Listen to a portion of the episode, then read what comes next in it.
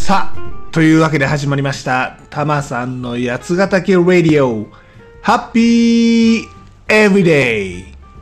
この番組は八ヶ岳南麓でハッピーに暮らしているたまさんが、八ヶ岳の魅力、ハッピーなんだけどいろいろ起きる八ヶ岳暮らし、そして日頃考えているよもやまな話をダラダラとする、そんな番組でございます。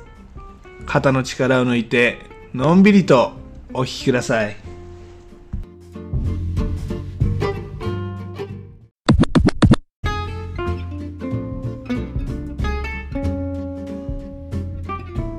今回は値上がりのお話。いやーもう何でも値上がりしてますからね。タマさんもサラリーマン辞めたもんですから生活費の削減こちらね結構大事でございます。でもそうは言ってもお金ってついつい使っちゃいますよね。というわけで今回は八ヶ岳暮らしでの節約についてのお話です。とはいうものの皆さん、どのくらい節約って意識してます？で、どのくらい値上がりって実感してます？まあ、ガソリンとかね、一頃よりはちょっとむしろ安くなった感じもありますが、東京だとレギュラーでリッター152円ぐらいでしょうかね。これだってまあ、前、大昔よりは高いですけどね。でまあ、八ヶ岳南麓のあるこの山梨県。こちらはね、ガソリン高いんです。160円リットルは当たり前。まあ、リットルあたりね、170円とかっていうところもちらほら見かけます。これ多分なんですけど、内陸地ってガソリンが高いんですよね。ガソリンって原油から生成した後、まあ輸送しないといけないじゃないですか。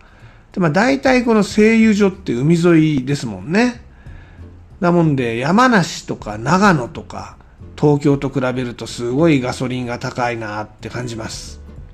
甲府のあたり、まあ同じ山梨県でもね、甲府のあたりの国道沿いだと、まあ競争があるからでしょうかね、ちょい安くなりますが、まあだもんでガソリンはできるだけ東京に戻った時に満タンにするようにしています。あとまあ燃費のいい運転っていうのも意識してます。タマさん、軽自動車とはいえ、ジムに四駆なんでね、車重が重いんですよ。だもんで、軽自動車としては燃費はいい方ではないと思います。また、あの、ジムに行ってね、ギアがね、トルク重視の設定になってるもんで、高速道路を走ったからといって燃費が良くなるわけじゃないんですよ。これエンジンの回転数が上がっちゃうんで。だから、まあ、エンジンの回転数を抑える、まあ、燃費がいい運転を目指すなら、むしろ下道を走った方がいい、なんてこともあったりします。あとまあ、この辺りはね、あんまり渋滞とかありませんからね、下道でも同じスピードでずっと走ることができるっていうのもいいとこですね。なので、近いところに行くならば、高速ってあんまり使わないようにしてます。甲府とか軽井沢とか、その辺りだったらまあ下道かな。松本も峠が凍ってたり雪が積もってたりしなければ下道で行っちゃうかな。長野くらいになるとちょっと遠いんで高速を使うかなって感じですね。でも高速を使う時もエンジンの回転数あんまり上げないようにゆっくり走ってます。まあ、そんなこんなで今はまあリッター15キロちょいぐらいなんですが多分まだもうちょっと燃費は改善できるんじゃないかなっていう気がします。でまあ燃費といえば冬の暖房費ね八ヶ岳南麓の場合は薪ストーブで薪を使うわけですがこの薪もね低燃費運転心がけてます。薪もね、今年値上げしちゃったんですよ。この八ヶ岳でも。とはいえ、さすがに冬はこれ暖房つけないってわけにもいかないんで、薪の燃費を良くするのは大事だなと思っております。これね、教えてもらいました。空気を少し絞って、じわじわと燃やすのがいいらしいです。ボーボー燃やすんじゃなくて、ね、薪を炭火にするような感じで燃やしていく。まあ、これが燃費がいい燃やし方らしいです。まだ冬本番ってわけじゃないんで、効果のほどはまだちょっとよくわかんないんですが、まあ、それでもね、この薪の消費量少なくできれば嬉しいなって思ってます。あとね、部屋の配置を変えて仕事場をストーブの近くにしました。小さい小屋とはいえね、建物全体を暖かくするっていうと、まあ結構これ、ガンガン薪燃やさないといけないんで、じゃあ逆に暖かいところに近づいて仕事すればいいじゃんって発想ですね。これはね、多分結構効果があるんじゃないかなと期待しております。あとはね、あったかい服、服を着ることですね。暖パンっていうんですかね、あの、あったかいズボン。あれを今年は入手しました。これでね、なんとか冬も低燃費に乗り越えたいところですね。でもね、八ヶ岳の冬ってね、寒いんだけど空気が澄んでて綺麗なんだよね。この冬が楽しみっていうところもあるんですよ、この八ヶ岳暮らしって。だからまあ、この寒さもね、含めて楽しめたらいいかなと思ってます。ぶっちゃけ、寒かったら、布団から出ないっていうのが一番低燃費なんですが、まあさすがにね、それもいかがなものかと思いますんでね、お仕事もありますし。ちゃんと布団から出ようと思います。で、まあ、光熱費以外の固定費っていうとどうなんですかね、節約。もともとタマさんスマホとかねキャ、キャリアも格安キャリアにしてるし、スマホの本体も iPhone じゃなくて Android の人なんで、そんなにお金ってかけてないんですよね。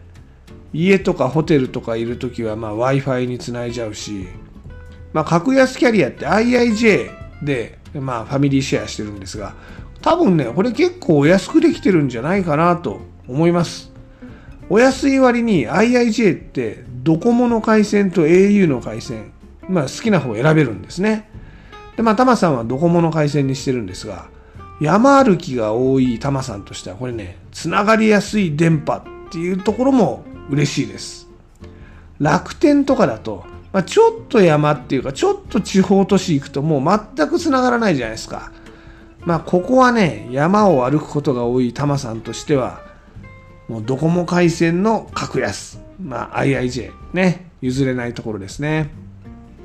で、電気は、エネオス電気にしてみました。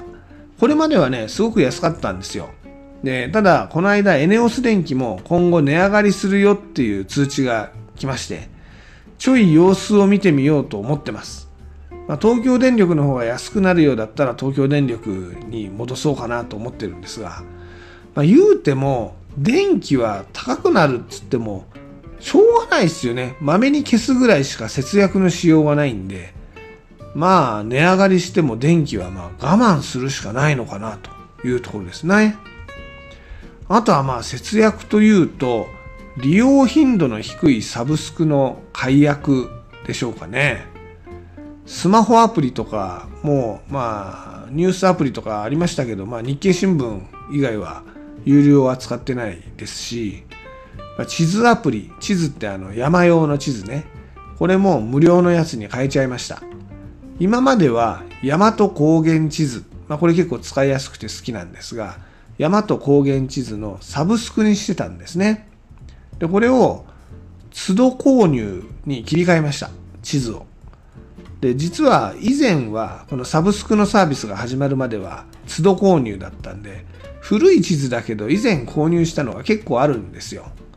なので、まあ、それちょっと古い地図だけど使えるし、あと無料のね、アプリ、山レコっていうのがあるんですけど、まあ、こちらも山レコっていうのと山ップっていうのが、あの、山歩きの地図アプリとしては二大巨頭なんですが、タマさんはこの山レコっていうやつを無料版で使ってます。まあ、これで大丈夫じゃないかなと。で、天気予報。まあ、これね、山だと天気大事なんで、ウェザーニュースと登山天気っていうのを今両方契約してるんですけど、まあ、これはどっかのタイミングで一本化するかもしれないなっていう感じですね。で、まあそれ以外だとね、あんまり音楽ってもともと有料で利用してなかったんで、Spotify とか使ってますけど、無料でしか使ってないです。あ、ラジコは、タマさん、FM 富士が好きなんで、日本どこに行っても、ね、車で FM 富士を聞きたい関係で、ラジコは有料契約をしております。はい。ただね、映像とかね、ネットフリックスとかもう契約してないし、ビデオは Amazon プライムだけなんですね。まあ、アニメのチャンネルで1個有料契約してるのがあるんですけど、まあこれは仕方がない。仕方がないです。もうアニメは見ないとタマさん生きていけないもんですから、はい。ってことで、案外タマさん固定費を削るっていうのはすでに頑張っちゃってるんじゃないかなって自分では思っております。ゲームとかもしないしね。あとなんかできるかっていうと本を買うんじゃなくて図書館を利用するぐらいかね。図書館。まあ結構ね、空間として楽しいですよね。まあ今後図書館使うようになると、まあそれはそれで新しい楽しみが増えるのかなっていう気がして、ちょっと楽しみだったりはします。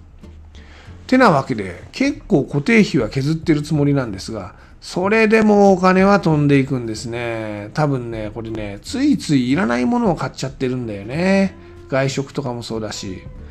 とはいえ、タマさん、旅行はね、楽しみの一つなんで、旅に出たらやっぱり美味しいものを食べたいわけです。別に高級なものじゃなくていいんだけど、旅先でのちょっとした食事とかお酒っていうのはね、これ、旅の楽しみですからね。まあ、とはいえ、この旅行っていうのは毎日やるわけではないし、予算の管理もしやすいし、まあ、お金足りなくなったらね、旅行の頻度下げればいいわけだしね。まあ、多分ここはなんとかできると思うんだけど、ってことは旅行以外での外食とか買い物をどう減らすかというのがポイントなんじゃないかなと思います。いや、これね、街に出かけないっていうのが一番の解決策なんじゃないかと思ってます。街に出るとついつい余計なもん買っちゃいますからね。この間もね、つい新しい洋服買っちゃったんだよね。あの、暖パンね、あの、あったかいズボン。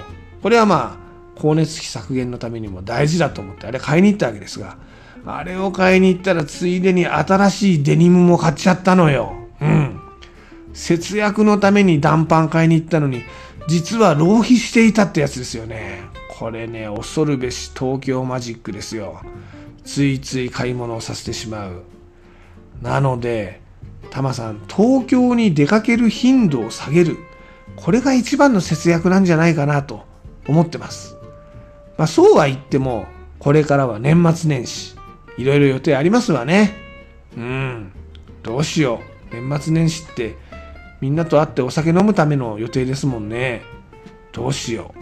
まあ少なくともタクシーで家に帰るようなことはないように気をつけようかなと思っております。はい。というわけで、値上げをし迫るこの季節、まあ、タマさんも一生懸命節約に励んでおりますが、皆さんはどんな節約してますかね？なんかいい節約ネタあったらぜひ教えてください。っていうのが今回の結論でしょうかね。はい。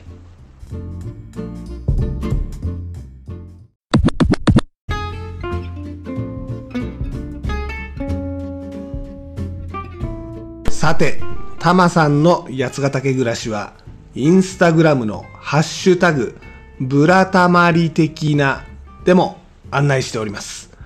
また、八ヶ岳で楽しめるアクティビティや移住に役立つ情報などは、タマさんのブログ、やつなび .jp、yatsunavi.jp でもお届けしておりますんでね。こちらもぜひご覧になってみてください。あと、番組案内、ツイッターでも行っております。全部カタカナで、ハッシュタグ、たまさんラジオを検索していただくか、ユーザー名、たまさんラジオ。あ、これ、英語ね。たまさんレディオ。全部続けてです。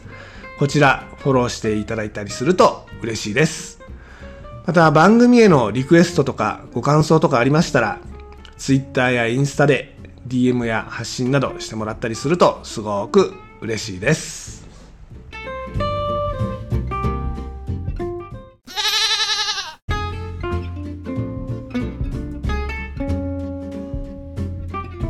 で、今回のエンディングテーマですが、植木仁の黙って俺についてこいお届けします。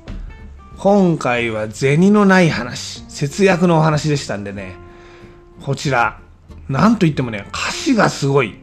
聞いてみてください。もう銭がない奴は俺んとこへ来い。俺もないけど心配するな。見ろよ青い空、白い雲。そのうちなんとかなるだろう。ですからね。まあそのうちなんとかなりますわなっていう感じで、まあ、タマさんの心情をまさに描写している名曲ではないでしょうか、こちら。あぜひ聴いてみてください。天才植木仁ですね。うん。で、例によって僕はジャスラックに参加してるわけではないので、番組の中でこの曲をお届けすることはできません。なのでご自身で番組の後で配信サービスとかでこの曲を聴いてみてください。